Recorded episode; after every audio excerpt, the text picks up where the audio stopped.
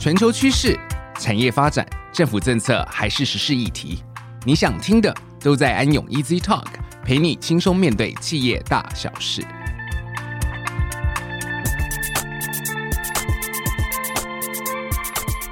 各位听众，大家好，欢迎来到安永 Easy Talk，我是安永联合会计师事务所审计服务部职业会计师于倩如 Muriel。不知道听众朋友有没有听过 CDMO？所谓的 CDMO 是指委托、开发、制造、服务 （Contract Development and Manufacturing Organization） 这四种服务模式的英文简称。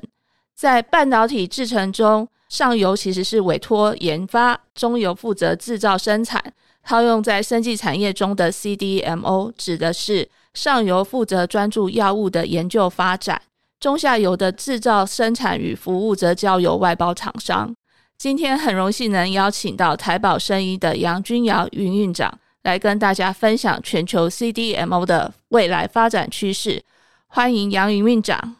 倩如会计师及各位听众，大家好，我是台宝生医的杨君尧。首先，是否能请您先向听众朋友分享一下 CDMO 的产业服务以及发展特性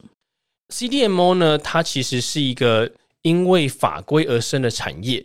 我们常常说，在电子业的时候，你只要有技术，能够生产，能够设计，你就会有产品。但是在生技产业，因为有法规的要求，所以我们在设计新药、制造新药过程当中，会需要达到一定程度的法律遵循。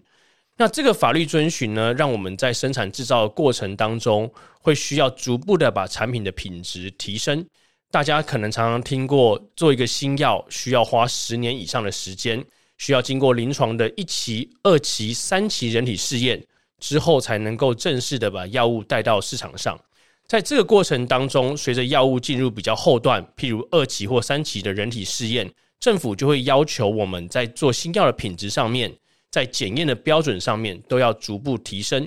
那所以在这个过程当中呢，我们就要不断开发新的检验方法。开发新的制程生产的方式，那所谓的 CDMO（Contract Development Manufacturing Organization） 也就应运而生。这样子的服务呢，主要是为了让产业能够更加明确的分工，大家都只做自己专长的范畴。比如说，像刚刚提到的新药公司在上游的时候，他们会专注在前临床期跟临床期的研发，看看一个药物如何能够从实验室里面的科学研究数据。变成能够被人体使用的产品，在临床试验的时候，如何能够证明它的安全性以及有效性？而 CDMO 专注的，则是在药物生产制造的本身，如何让品质达到国际的要求水准？这边一个很重要的概念是，我们要怎么样知道我的药物真的含有有效、安全、能够达到治疗疗效的物质，而没有其他有害的物质。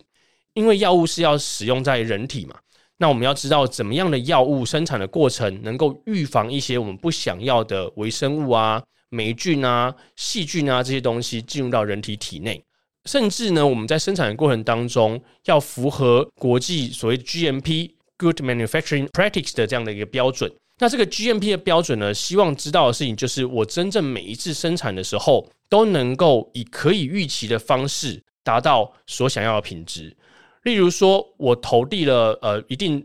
数量的一些呃原物料，比如说我投了十个生产的原物料，我就要能够拿到十个我们最后产出的药物。每一次生产，它都在这样子一个很稳定的情况底下，能够被制造出来。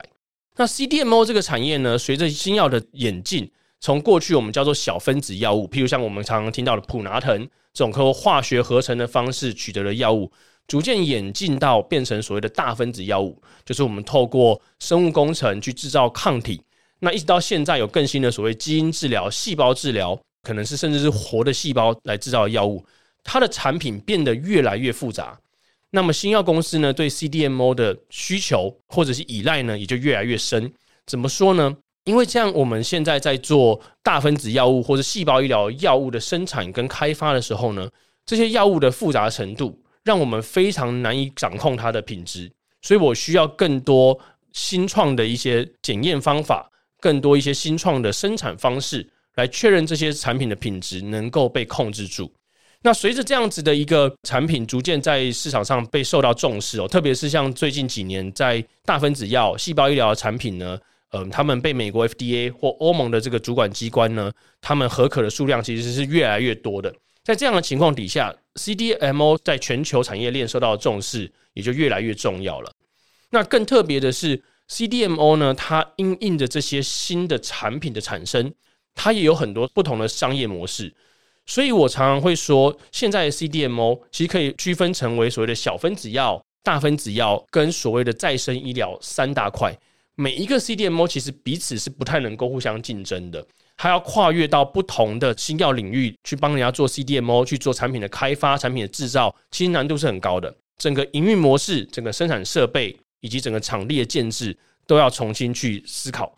那也因为这样子产业的切割跟比较破碎化的情形，它让 CDMO 这个产业呢，和过去我们知道的电子业的制造业，单纯只是比规模哦，就会有很大很大的不同。因为很少有一间 CDMO 公司，它可以很专精的从小分子药做到再生医疗，全部都涵盖。那这样子产业特性，也就让许多可能市场没有那么大的国家，例如像台湾啊、像韩国啊、新加坡啊这些国家，我们就有一些机会在技术上面，在市场区隔上面去和国际大厂做竞争，它就不再是像过去这样规模大的赢者全拿的这样的一个产业。那这个是 CDMO 的一个比较大的特色，跟大家分享。谢谢杨云院长的说明。呃，我想特别向听众朋友介绍一下，营运长曾经参与过牛津的技转办公室。见证国外大学如何将学术界第一流的研究发展带到产业的过程，我想可以借由这个机会，请杨云院长跟大家简介一下你当年的观察与心路历程。台湾的生技公司如何才能争取到国际顶尖大学的技转项目呢？好的，没有问题。我那个时候其实是很幸运的，呃，有机会到牛津大学去攻读博士班。然后在牛津大学那个环境里面呢，我们其实接触到了非常多，真的很顶尖、很创新。有时候甚至讲起来，就是说看到他们的研究成果会让人感动的这样子的研究。那当时我就一直很好奇，说这么好的研究要怎么样能够被带到所谓的产业界来？刚刚好，我当时在牛津大学就读的研究所呢，他们有一些药物曾经被技转成功的经验。我就有这样的关系呢，我就接触到了牛津大学的技转办公室，那国外叫做 Tech Transfer Office 哦，TTO。那我就自告奋勇跑去说，诶，我可不可以借由做一个访问的方式来去学习 TTO 他们怎么样去进行技转的过程？那也是从那个时候开始，我了解到说，原来在国外他们对于把实验室的研究呢带到业界来，他们有一个叫做“死亡山谷”的一个概念，就是学术界不管是在对法规的了解。或者是做研究的速度，或者是对于这个产品开发的概念上面，其实跟业界在步调上面，在执行的方式上面有非常非常大的不同。所以所谓的技转办公室呢，他们其实有分硬体跟软体两个面向来去帮助我们把实验室的呃这样的技术呢技转到业界来。那比较硬体的面向呢，通常就是我们会叫做是技转办公室的 infrastructure，它就是会有一套比较完善的制度。告诉你说，怎么样把实验室发现的数据、发现的研究、创新的发明，透过制裁专利的保护，让它变成一个能够被建价的东西，然后再借由这些专利的授权，让这个业界有兴趣的公司能够取得，例如像是专属授权或者非专属授权，哦，取得使用这些专利的权利。那国外比较特别的是，这些专利还是都会握在学校的手上哦，所以单纯公司就只有拿到授权，学校是继续开发这些专利，把这些知识、把这些创新能够变成专利保护，能够变成制裁的一个机构哦。真正在行使这些专利的权利呢，就会交由公司来去进行。那这是所谓硬体的部分，那他们就会有一套既定流程带着你走这些阶段。那软体的部分呢，其实就是我刚刚说的，在这些。执行的速度、法规的遵循上面，其实很多时候业界跟这个学界会有很大的不同。所以呢，技转办公室一个很重要的工作，其实是帮忙这些技术找到合适的对象，同时做一件在国外我们叫做 manage expectation 的事情，就说他们会告诉我们要来技转的公司，第一个，你有哪些能力，让我们觉得你可以成功的技转这样的技术。那第二个呢？他们也会让你知道说，这个技术其实在发展的阶段上面，可能相对于处于比较早期还是比较成熟的阶段。如果说你今天进来跟他们做技转之后，你还需要大概多久的时间完成哪些任务，你才可以做技转。所以在这个过程当中呢，会有非常多技转办公室、新创公司或不一定新创公司，有时候甚至是大药厂，彼此之间需要做很多的沟通，甚至在合约上面，他们都会放入一个段落，是讲说这些公司和学校讨论完以后，这个新药发展的策略，这个技术开发的脐程，甚至很多国外的学校会要求说，为了避免技术被大药厂拿走以后，就放到柜子里面去，只是不让别人拥有，而不去开发。他们会要求说，你必须要能够按照你提出的进程，哦，比如说二零二五年要达到临床一期，二七年要达到临床二期等等这样的集成，去开发你的技术。如果没有办法达成这样子的要求，学校甚至会有权利把你的这个寄转的权利哦，直接把它收回来。比如说从专属授权变成非专属授权，或者就取消你授权的权利。那另外一个很重要的这个 manage expectation 的概念呢，是在于如何支付寄转金的部分。国外的大学常常会因为公司的规模以及公司的能力样态的不同，而去设计不同的付款的条件。譬如说，新创公司，很多时候学校可能会认为说，如果你是学校的教授，自己是技术的发明人，然后你要出来开新创公司，他们会很愿意支持你。那他们的方式可能就会是把前面一开始的钱金的规模的数量放得很少，比例说得很小，然后利用未来你如果成功的时候，收取比较高额的这个权利金来去达到他们需要得到的 return。举例来说，一个技术如果建价出来是五百万美金。那如果是学校的教授想要出来开新创公司的话，可能他们前面只会收五 percent 的钱金，但他会要求产品上市之后，他们可以抽取七到八趴这样子的，我们叫权利金。那如果是大药厂的话，他可能就会反过来，他可能前面会告诉你说，这个五百万美金的授权金呢，我要先拿一半，那后面呢，如果你成功的话，权利金我可以收少一点，比如说有三趴到四趴，借由这样不同的方式。让大家都能够 manage 彼此的 expectation，利用这样的方式就可以达到比较好的一个谈判的一个效果。那这个是一般计转办公室运作的一个基本的原则。哦，谢谢说明。那也如同刚刚您所说的，台湾生技要发展 CDMO，可能不能只是做代工，而是要以技术制程赚钱，包括基因疗法、细胞疗法、病毒载体、疫苗、蛋白质。抗体等等那种高技术门槛的 CDMO 生产，呃，才是台湾应走的方向，而不是只做量大的代工。那想请问一下营运长，您的看法是怎么样？对，我想这个茜如会计师说的非常非常的正确。如果单纯只是要拼产量的话，我想台湾以我们的经济规模，以我们的投资规模，和中国也好，和美国也好，这些比较大的国家，其实我们是完全不会有竞争力的。那过去所谓的以量制价的一个生产模式呢，在生技新药产业其实非常非常明显，因为生技新药产业的检验费用非常的贵。我们有时候自己在做 CDMO 的时候，会常常说我们会抓我们的这个检验的费用占总成本的，可能有时候甚至会超过一半以上。所以大家可以想象，如果我们单纯以量制价的话，生产量越高的、越大的这样子的公司。他们的检验费用摊在每一个产品、每一个单位产品的费用就越低嘛，所以它就有价格的竞争优势哦。这是传统上面我们会说，利用资本投资的规模来建立进入门槛，来建立竞争的这个优势的一个商业模式。但 CDMO 比较特别的地方在于说，它其实有很多在产品品质的确认、在制程开发、自动化、符合法规要求上面的 know how。那这些东西呢，就是我们这种比较中小型的国家的市场，哦，可能投资规模没有那么大的情况底下，我们要能够让 CDMO 百花齐放，很重要的一个建立门槛的方式。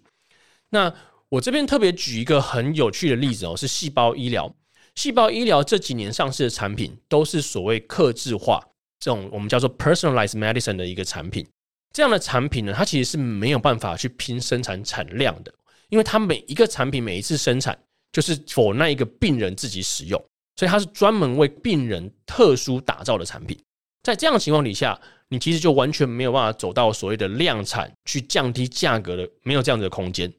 所以像这样的产品呢，拼的就是你的生产的技术。以细胞医疗来说，它是一个非常复杂的产品。其实我们常常会看到，每生产十次啦，就会有三次可能会是失败的。这个时候，你就可以比什么呢？就可以比你的良率。那再加上这些产品单价非常的高。哦，以现在我们市面上看到最近健保有在讨论的 CAR-T 疗程，动辄就要上千万。那你可以想象，代工出去的价格其实也不会太低，哦，可能一次出去就是好几百万的一个价格这样。那这样子的产品呢，你如果说良率能够提升，其实对于你的生产优势就会非常非常的明显哦。这就是一个非常好的例子，说明说有时候一些特殊的产业在 CDMO 里面，利用特别的商业模式，利用你的技术，就可以取得一定程度的竞争优势。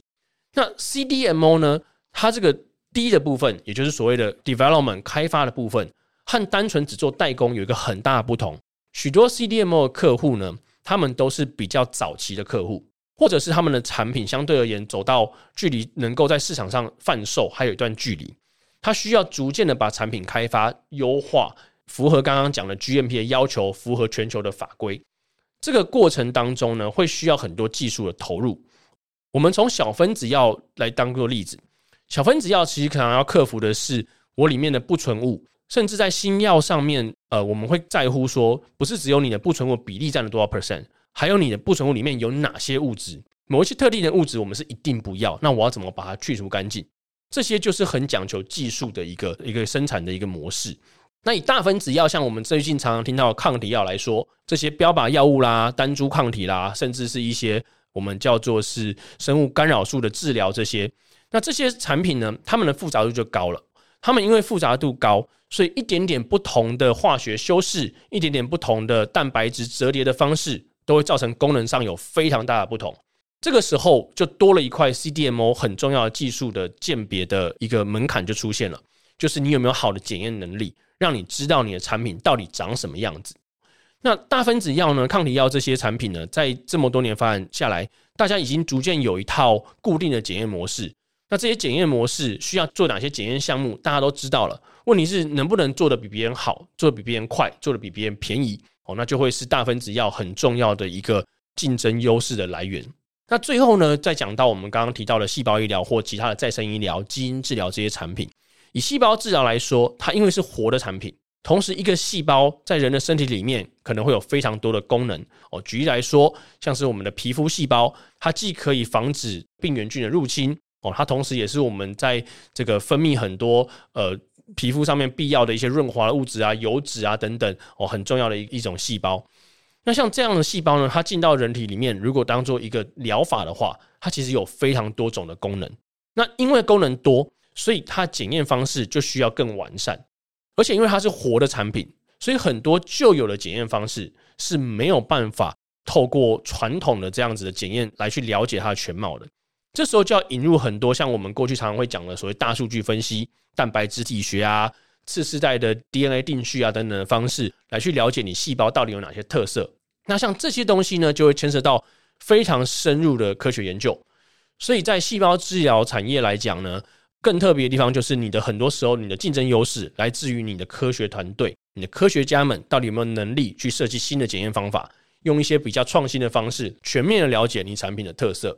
那所以像这些刚刚讲到小分子药、大分子药、细胞医疗、再生医疗这些特殊的地方，我们就可以去思考说，作为一个很专精的 CDMO 公司，譬如说我是一间专门只做大分子药的公司，我要怎么样透过这些技术来去建立我的竞争优势，建立我的呃进入门槛，而不单纯只是靠规模。那另外，刚刚建如会计师有提到一个很重要的点是，CDMO 有非常多种不同的产品，刚刚有提到蛋白质嘛，有提到什么植体啊、病毒啊等等。有非常多这类的产品呢，他们其实是需要产业链整合的。我们一样回到刚刚讲的 CAR-T 的例子，CAR-T 这个最近很红的细胞医疗呢，它是一种基因修饰的细胞医疗。怎么做基因修饰呢？它其实是用一种我们叫做慢病毒的病毒，把我们想要的基因放到 CAR-T 这种 T 细胞里面，哦，放到一种免疫细胞里面这样。那如果要做出这个病毒，你就会需要有专门做病毒开发的 CDMO 公司。在能够做病毒之前呢，我要知道我要放什么基因进到这个病毒里面，这个病毒才能够把基因再带到细胞里面。设计这个放到病毒的基因的公司呢，我们叫载体设计、载体制造的公司，它也是一种 CDMO。那大家可以想象，这样就形成了一个很完整的产业链嘛。我要能够制造植体的公司、制造病毒的公司，以及制造细胞、制造 CAR-T 的公司，这三间公司，他们彼此在做 CDMO 的时候，如何整合，如何有 synergy？如何能够让彼此的平台能够无缝接轨？就会是这个产业另外一个很重要的竞争力来源。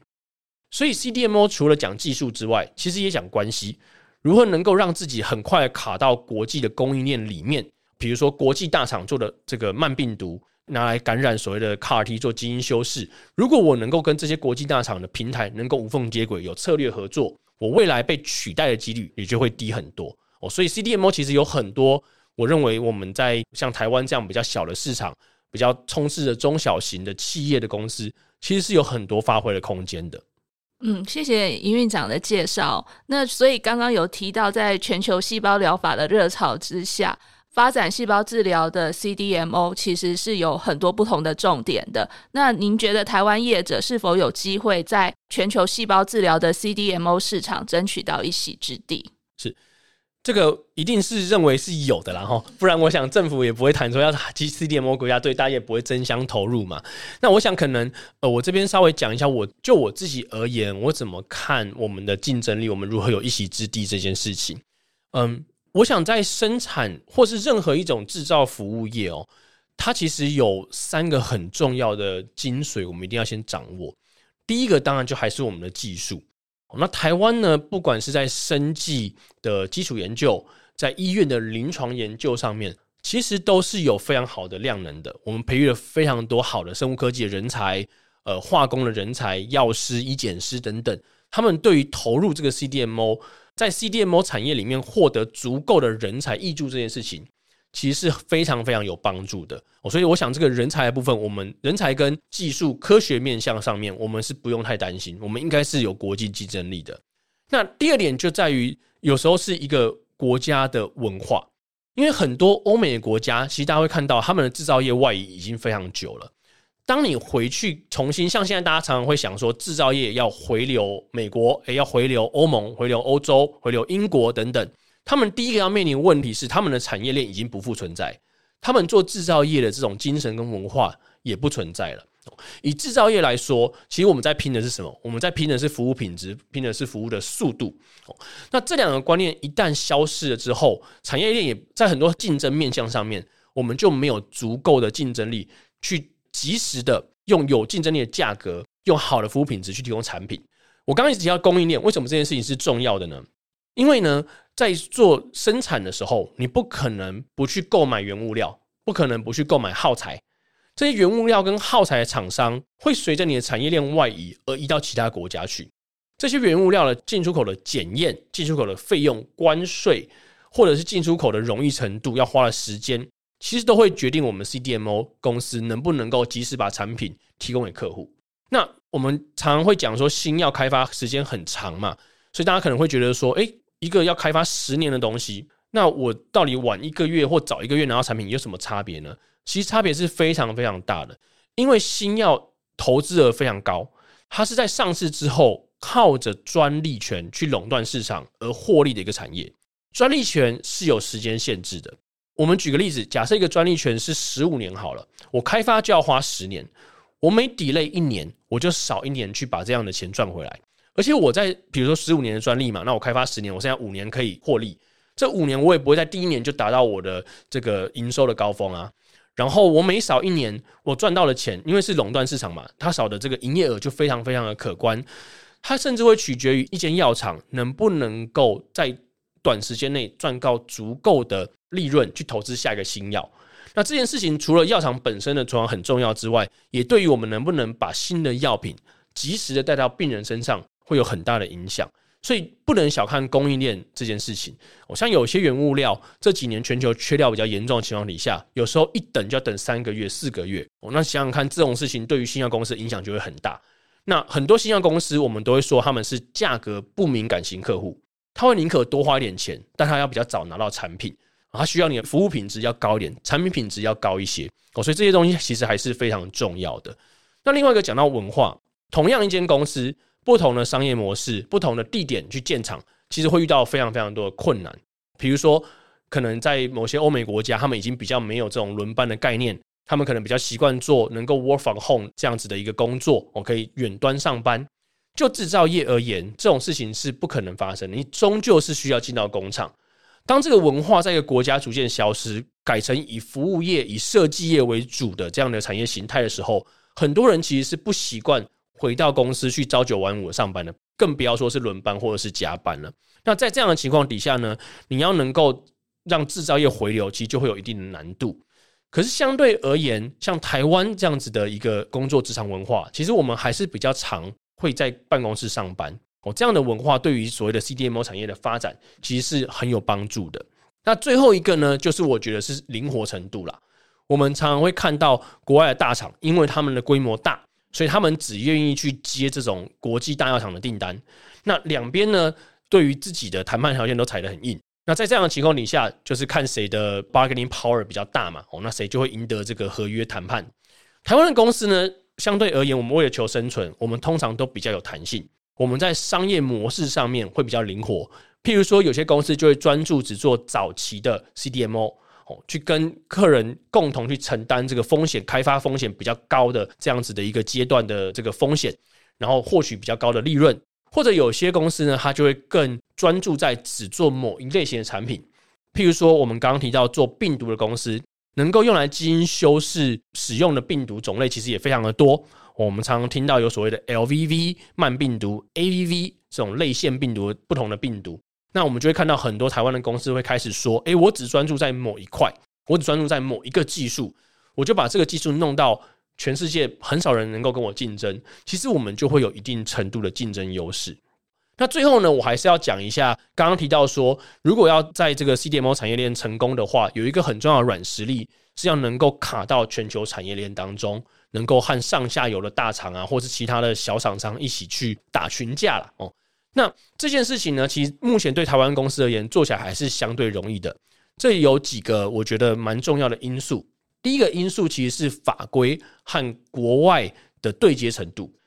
台湾呢，受惠于我们的主管机关卫福部呢，对于我们的新药要求的审核是非常非常严格的。所以，我们如果能够符合台湾的这个食药署的审查、FDA 的审查，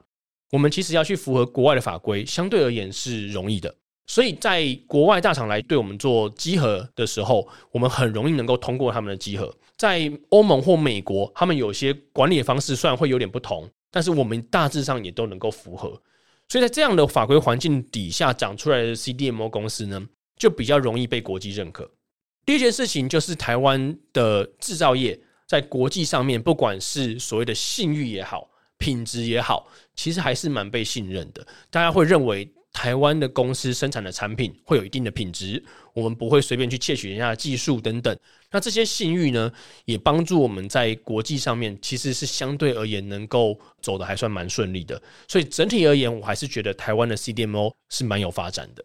谢谢杨云院长。那我们还想请教一下杨云院长，在跟 CDMO 相关的新药开发选题上，有没有什么不同的策略考量？在全球新药开发市场上，台湾业者能用什么样的策略争取在国际间的能见度呢？好的，没问题。我想最常大家会想说 CDMO 的选题，主要会来自于两个东西啦。一个东西叫做商业模式的设定哦。那商业模式，台湾现在比较流行说做所谓的新药 CDMO 双轨制，就是我一边也选择对我有帮助的新药，同时也选择去做 CDMO。我用同样一个量产平台帮客人。代工生产产品、开发产品，那同时呢，我自己也用这样的平台去生产自己的新药。在这样的情况底下呢，选题就会去选说，我用同样一个生产的平台，能够兼顾两边的商业模式，我就不需要重复投资嘛。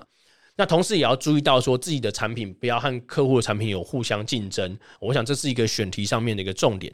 那即便我们不走所谓的双轨制的这种营运模式的话呢，很多 CDMO 公司。会想办法在全球供应链里面找到自己很特殊的商业模式跟位置。譬如说，像我刚刚提到，有些 CDMO 公司在台湾的，就会专门只做早期的开发。他们在商业模式上面会比较灵活。譬如说，他们会跟客人说：“诶，我们一起承担风险，一起成功，一起失败。”什么意思呢？譬如说，我们假设一个 CDMO 的订单可能要一样五百万美金好了，他们会跟客人说：“那可不可以这样子？”我在整个代工的过程当中收你少一点钱，我只收你三百万美金。可是剩下两百万呢？未来如果你上市的时候，如果你成功走到某个阶段，比如临床二期、三期的时候，你再支付我。可是你支付额度高一点，变成 total package 可能变六百万美金，可有一些我们往后递延一下，这样像这样特殊的商业模式，其实就可以帮助我们很快的卡到国际的 CDMO 或新药的开发的生态圈里面，让我们能够有一些竞争力。那我想选题最重要的还是要考虑自己公司技术的能量以及公司的文化。譬如说公司的文化呢，大家都比较任劳任怨，我们就是希望用比较低廉的人力。来去争取这个竞争的优势，那可能你适合的位置、适合的商业模式，就是在非高阶制程里面去争取这种价格比较低的订单，用价格来说话，这也是一种商业模式。透过好的管理，透过好的生产技术、更有效率的技术，哦，来增加产量、降低成本等等，这是一种商业模式，也是一种选题的方法。那另外一种呢，就是我找到我自己技术的特殊性，譬如说有些公司就是做 CAR-T 特别厉害。有些公司可能是做抗体药特别厉害，那抗体药现在大家可能如果有在接触生技产业的话，也会知道还有非常多不同的变形，比如说比较高阶技术的双特异性抗体啊，或者我们叫 ADC 这种药物跟抗体结合的特殊抗体啊等等。如果你有这样的技术，那找到合适的新药公司的对象，去跟他做一个长期的配合，跟他一起成长，其实就会是非常好的一个商业模式。那这边我要特别提一下。生技公司的 CDMO 在选客户上面，其实跟选题材非常非常的类似。我们如果今天自己是新药公司，我要投注在某个领域的时候，我要去评估这个市场的大小，我的技术能不能够快速把产品带到市场上，或者如果我希望开发到临床二期、三期就把产品授权出去的话，谁是我的买家？那 CDMO 其实概念非常的像，为什么呢？因为即便你是 focus 在早期的这样的生技公司的 CDMO，你的客户会成长。当他从临床一期成长到临床三期的时候，他的投资规模其实会变得大非常的多，甚至有时候那个订单规模啊，甚至是可以用十倍计的。那我们又常常说，生技产业呢，它的 CDMO 特性是它的客户粘着性很高。为什么呢？因为我们刚刚提到 CDMO 具有一定程度的技术门槛，它要把你换掉。他需要把这些检验方法全部重新安排过，要做技术的对接，要确定新接手的厂生产的品质跟旧的厂是一样的。这些其实都有一定程度的困难，也要多很多额外的花费，会浪费很多的时间。所以，一旦你能够把一个客户的产品成功推到，比如说临床一期，他非常有机会二期、三期的产品让你做，上市的时候继续让你做。好，在这样的情况底下呢，CDMO 如果挑对客户。他其实不需要一直去找新客户，他跟着旧客户成长就好了。那有在做商业开发或是在业务开发的这些领域的公司，应该都会知道，转换新客户其实是最困难、成本最高、最耗时的。一个新客户来要跟你做到有默契，能够一起成长，知道你的商业模式，知道怎么样跟你配合，其实可能都需要一两年的时间。真的走到顺了，能够大量生产，能够无缝接轨的配合，可能都是两年以后的事情。所以，CDM 公司在选客户上面，其实跟选题很像。我们在挑客户的时候，我们就要去接那些不止我技术能够配合，不止他们的文化跟我们公司文化能够相符，而且他的产品要有潜力。我们希望他不要做到临床一起以后，我即使代工产品开发做成功了，可是他临床试验的开发却做失败了，那对 CDMO 公司就会是一个非常大的一个挑战。所以在选题上面就会有需要在这些事情上面做比较仔细的思考，才能够卡到正确的位置。最后，我想要讲一个比较特殊，特别在细胞医疗这种比较没办法做量产、比较克制化这种个人化医疗产品，他们在选题上面特殊的地方。细胞医疗这样的产品，因为是客制化的，因为是活的产品，所以很多时候我们都会希望它要能够靠近使用单位。医疗产品的使用单位一定就会是医院。所以呢，最好的方式就是你在生产的时候能够越靠近医院越好。因此，我们在这几年有看到细胞医疗的 CDMO 产业，它其实有破碎化的趋势。它不再像过去这样子的抗体药啊、小分子药啊，或者甚至电子业这样子，它是全球产业在一个中心化的地方做生产。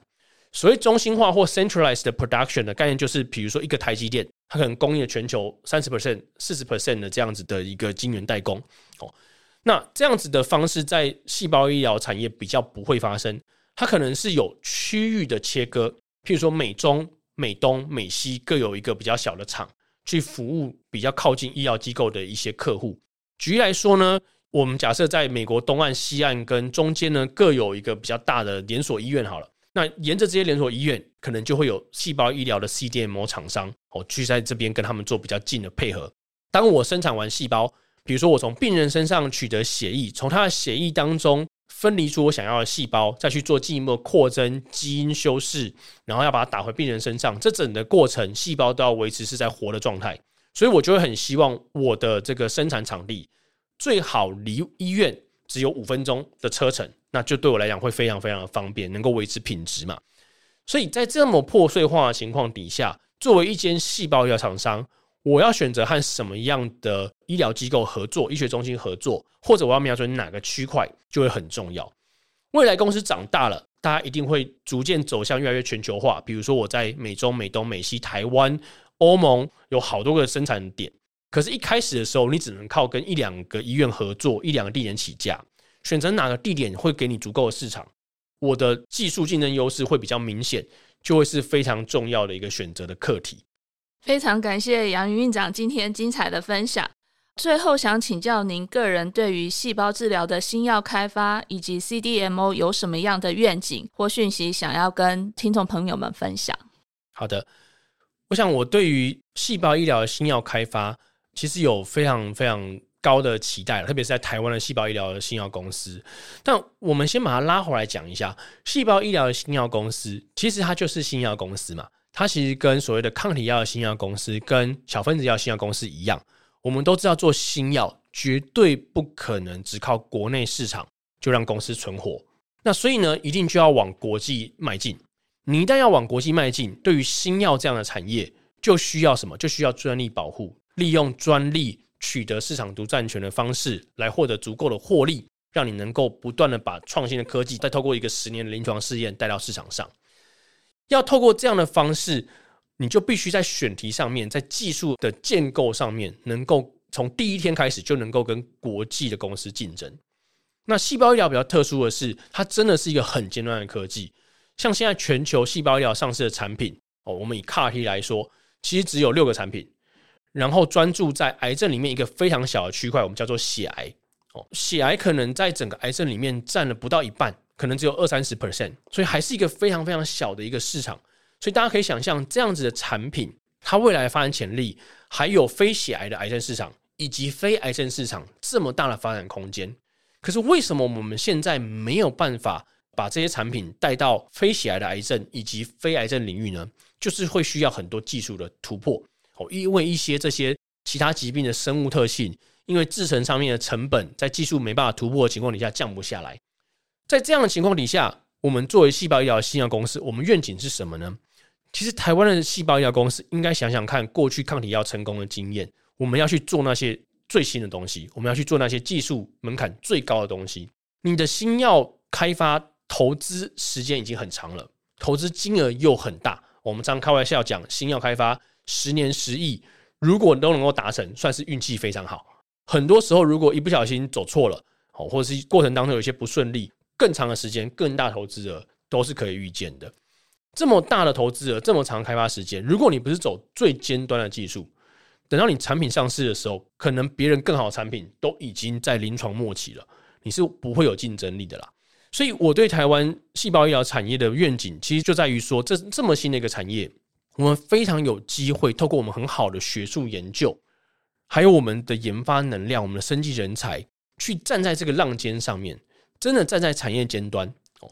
在现在新药开发的几种不同的产品，呃，小分子药、大分子药、再生医疗里面，再生医疗绝对是技术门槛最高的。我们如果在再生医疗这个技术门槛已经相对而言很高的领域里面，又站在技术的前端的话，我们就可以确保我们的确是站在技术浪尖上面。我们产品带到市场上的时候，会有一定的竞争力。话讲回来呢，我们要怎么样做到跟这些国际的大厂相比而言，我们的技术能够永远在前端？其实很需要做到，就是我们跟学术界的连结。我常常讲，一个新药要成功哦，它需要三个区块。第一个区块是要有好的科学，第二个区块是要有好的临床，第三个区块其实要有好的生产能量啊。那我们先讲一下科学的部分。台湾不止本身高等教育非常非常的优秀，而且我们有非常多好的人才。其实，在国际一流的大学就读博士班啊、硕士班啊，或在国际一流药厂工作。台湾的学校、台湾的学生在国际上面仍然是高度被认可的哦。不管是我们所谓的什么常春藤的名校啦、加州大学相关系列的名校啦，其实都非常常见有台湾人的身影。而且我们的学生的素质在那边是非常受到肯定的。也因此，我们台湾的生技公司要去找这些国际一流的大学去做合作，其实他们相对而言意愿是高的。反过来讲，这些国际大学，他们要把技术授权给台湾的公司，或是任何全球任何一个公司的时候，他第一件事情看的事情是什么？是你有没有能力把这样的技术带到市场上面去。哦，那通常我们的研究人员应该也都有能力去说服这样的学校、这样的研究机构，说我们有能力做到这件事情。台湾过去也有好几个非常成功的案例，大家可以参考。所以在 track record 上面，在过往的成绩上面，我觉得是值得说服人的。那除了研究之外，另外一个很重要一块，如果你要把产品带到市场上，就是我刚刚讲到的临床。台湾临床品质，我想是不用说的。这个我们在全球上面都是非常知名的。我们有好的健保系统，我们的医生都是全台湾最优秀的人才。我们其实也是全球很重要的临床试验的中心。特别在细胞医疗，刚刚提到它的产业非常需要靠着医学中心为生哦。那在这样情况底下呢，我们跟医学中心的合作就更显得重要。台湾其实会因为我们有很好的医院，能够做很好临床试验，而让国际的大学愿意把技术给我们，愿意跟我们一起做临床试验，让国外的公司愿意跟我们合作。在这样的情况底下，我们就有机会能够取得最好的技术。所以，我们刚刚讲了科学跟临床，第三个我觉得新药成功很重要一块是生产嘛。台湾这么多的 CDMO，每一间都有它特殊的地方，都有它的本事。大家想想看，在这么小的国内市场里面，我们要能够生存，而且我们还要克服什么呢？我们要克服我们和国外的公司沟通的语言障碍、时差，还有距离。在这些东西都能够被克服之后，国外的订单才能够进到台湾的 CDMO 公司。所以大家都可以想象，我们生技公司、我们的 CDMO 公司其实是有非常多的本事的。在这样的情况底下呢，我们的新药产业其实是有能力好好去发展的。那这边最后我要特别提一下，就是。我们提到国外因为 CAR-T 治疗血癌的成功，其实现在有一个我们常常业界开玩笑的一个讲法，叫做全球封 CAR-T 啦。每间公司呢都想要做 CAR-T 去治疗血癌，然后都是差不多的产品，所以我自己都会觉得说 CAR-T 或者是细胞医疗治疗癌症、治疗血癌这件事情太早走到 Me Too 产品了。我对台湾细胞医疗新药公司的期许，其实很希望这些公司呢。能够透过技术突破方式，利用我刚刚讲的三个很有竞争的区块：临床、基础研究以及生产制造，我们去把细胞医疗带到非癌症领域上面。特别是有很多亚洲人好发的疾病，像是自体免疫疾病啦，哦，这些我们比较常在黄种人在亚洲人身上看到，台湾生育率也很高的疾病，我们做的新药如果能够造福自己人，当然一定是最好的。所以我对于台湾 CDMO 公司的期许，其实比较会是说。我们的愿景应该要放在我们真的要卡到全球产业链上面去。我们要卡到全球产业链上面，其中一个很重要的重点就在于我们要知道自己是谁啦，自己的优势是什么，自己的商业模式是什么。很多时候呢，这个在国内外其实都会看到类似的现象，就是 CDMO 公司要争取订单不容易，所以什么都想做，什么都号称自己可以做。这件事情，我去年二零二三年的时候，因为美国景气在生技产业比较不好嘛，我去参加了一些学会。这些学会里面会看到非常多的美国当地的 CDMO 公司跑来宣传说，他们有 CDMO 的量能，能够替我们代工，能够替台湾的公司或者其他公司代工。那这些 CDMO 公司，你可以感受到他们非常非常的 desperate，就是非常的绝望。为什么呢？因为他会跟你说，我可以做任何一种你想得到的细胞。你告诉我你的公司想要做什么细胞，我都可以帮你代工，我什么经验都有。你听完以后就觉得一定是不切实际的一个寄望了哦。就说今天我们想想看，一间做汽车的公司，他如果跟你讲，我同时可以做越野车，可以做超跑，又可以做很棒的房车，又可以做很便宜的呃业务车，你大概不太会相信他。所以为了去抢生意而去宣称自己什么都会这件事情，对我来说就是有点不太知道自己是谁。你要真的能够卡到全球产业链当中，一定要让跟你配合的对象，比如说做病毒载体的公司，比如说做植体的公司，知道说你到底会做什么，什么东西是我很擅长的，所以我在你擅长的面向跟你合作，我不用担心品质，而且我真的能够累积时机。大家常常会忘记的事情是，时机这件事情在 CDMO 是非常重要的。CDMO 是一个产业，只要你砸掉一个案子，你大概就不会再有机会了。为什么呢？因为大家回到我刚刚讲的，一个新药开发需要十年，需要十亿。如果在开发过程当中一开始你就把他案子给做砸了，他其实后面的这些愿景全部都没了嘛。所以他只会愿意跟他能够相信的伙伴来做合作。但你要有 track record，你就必须要你要有这个历史过往的优异的成绩，其实是需要投注非常多资源的。在第一个订单能够接进来之前，说不定你在公司内部都要对同样类似的产品试制个五十次、一百次成功哦，你才有办法说服你的客户。那大家可以想象，你要能够跨入一个 CDMO 领域，做某一种特殊的细胞好了，你需要花多少资源？当你今天什么都想做的时候，这个资源被分散了，你每一个产品看起来你的过往的战绩、过往的时机就不够理想，其实会没有竞争力，没办法说服别人的。所以我的想法是，台湾有很多很棒的小的 CDMO，大家不要想要都要做大，不要想要都要什么都做，你的愿景应该是变成全球产业链当中一个不可被取代的一环。真的去卡到全球产业链里面，这样子我们对于自己 CDMO 这个产业整体而言的提升，才会是有一个比较明确的帮助的。那全球现在的 CDMO 产业市值规模非常非常的大，我是上兆台币以上的市场，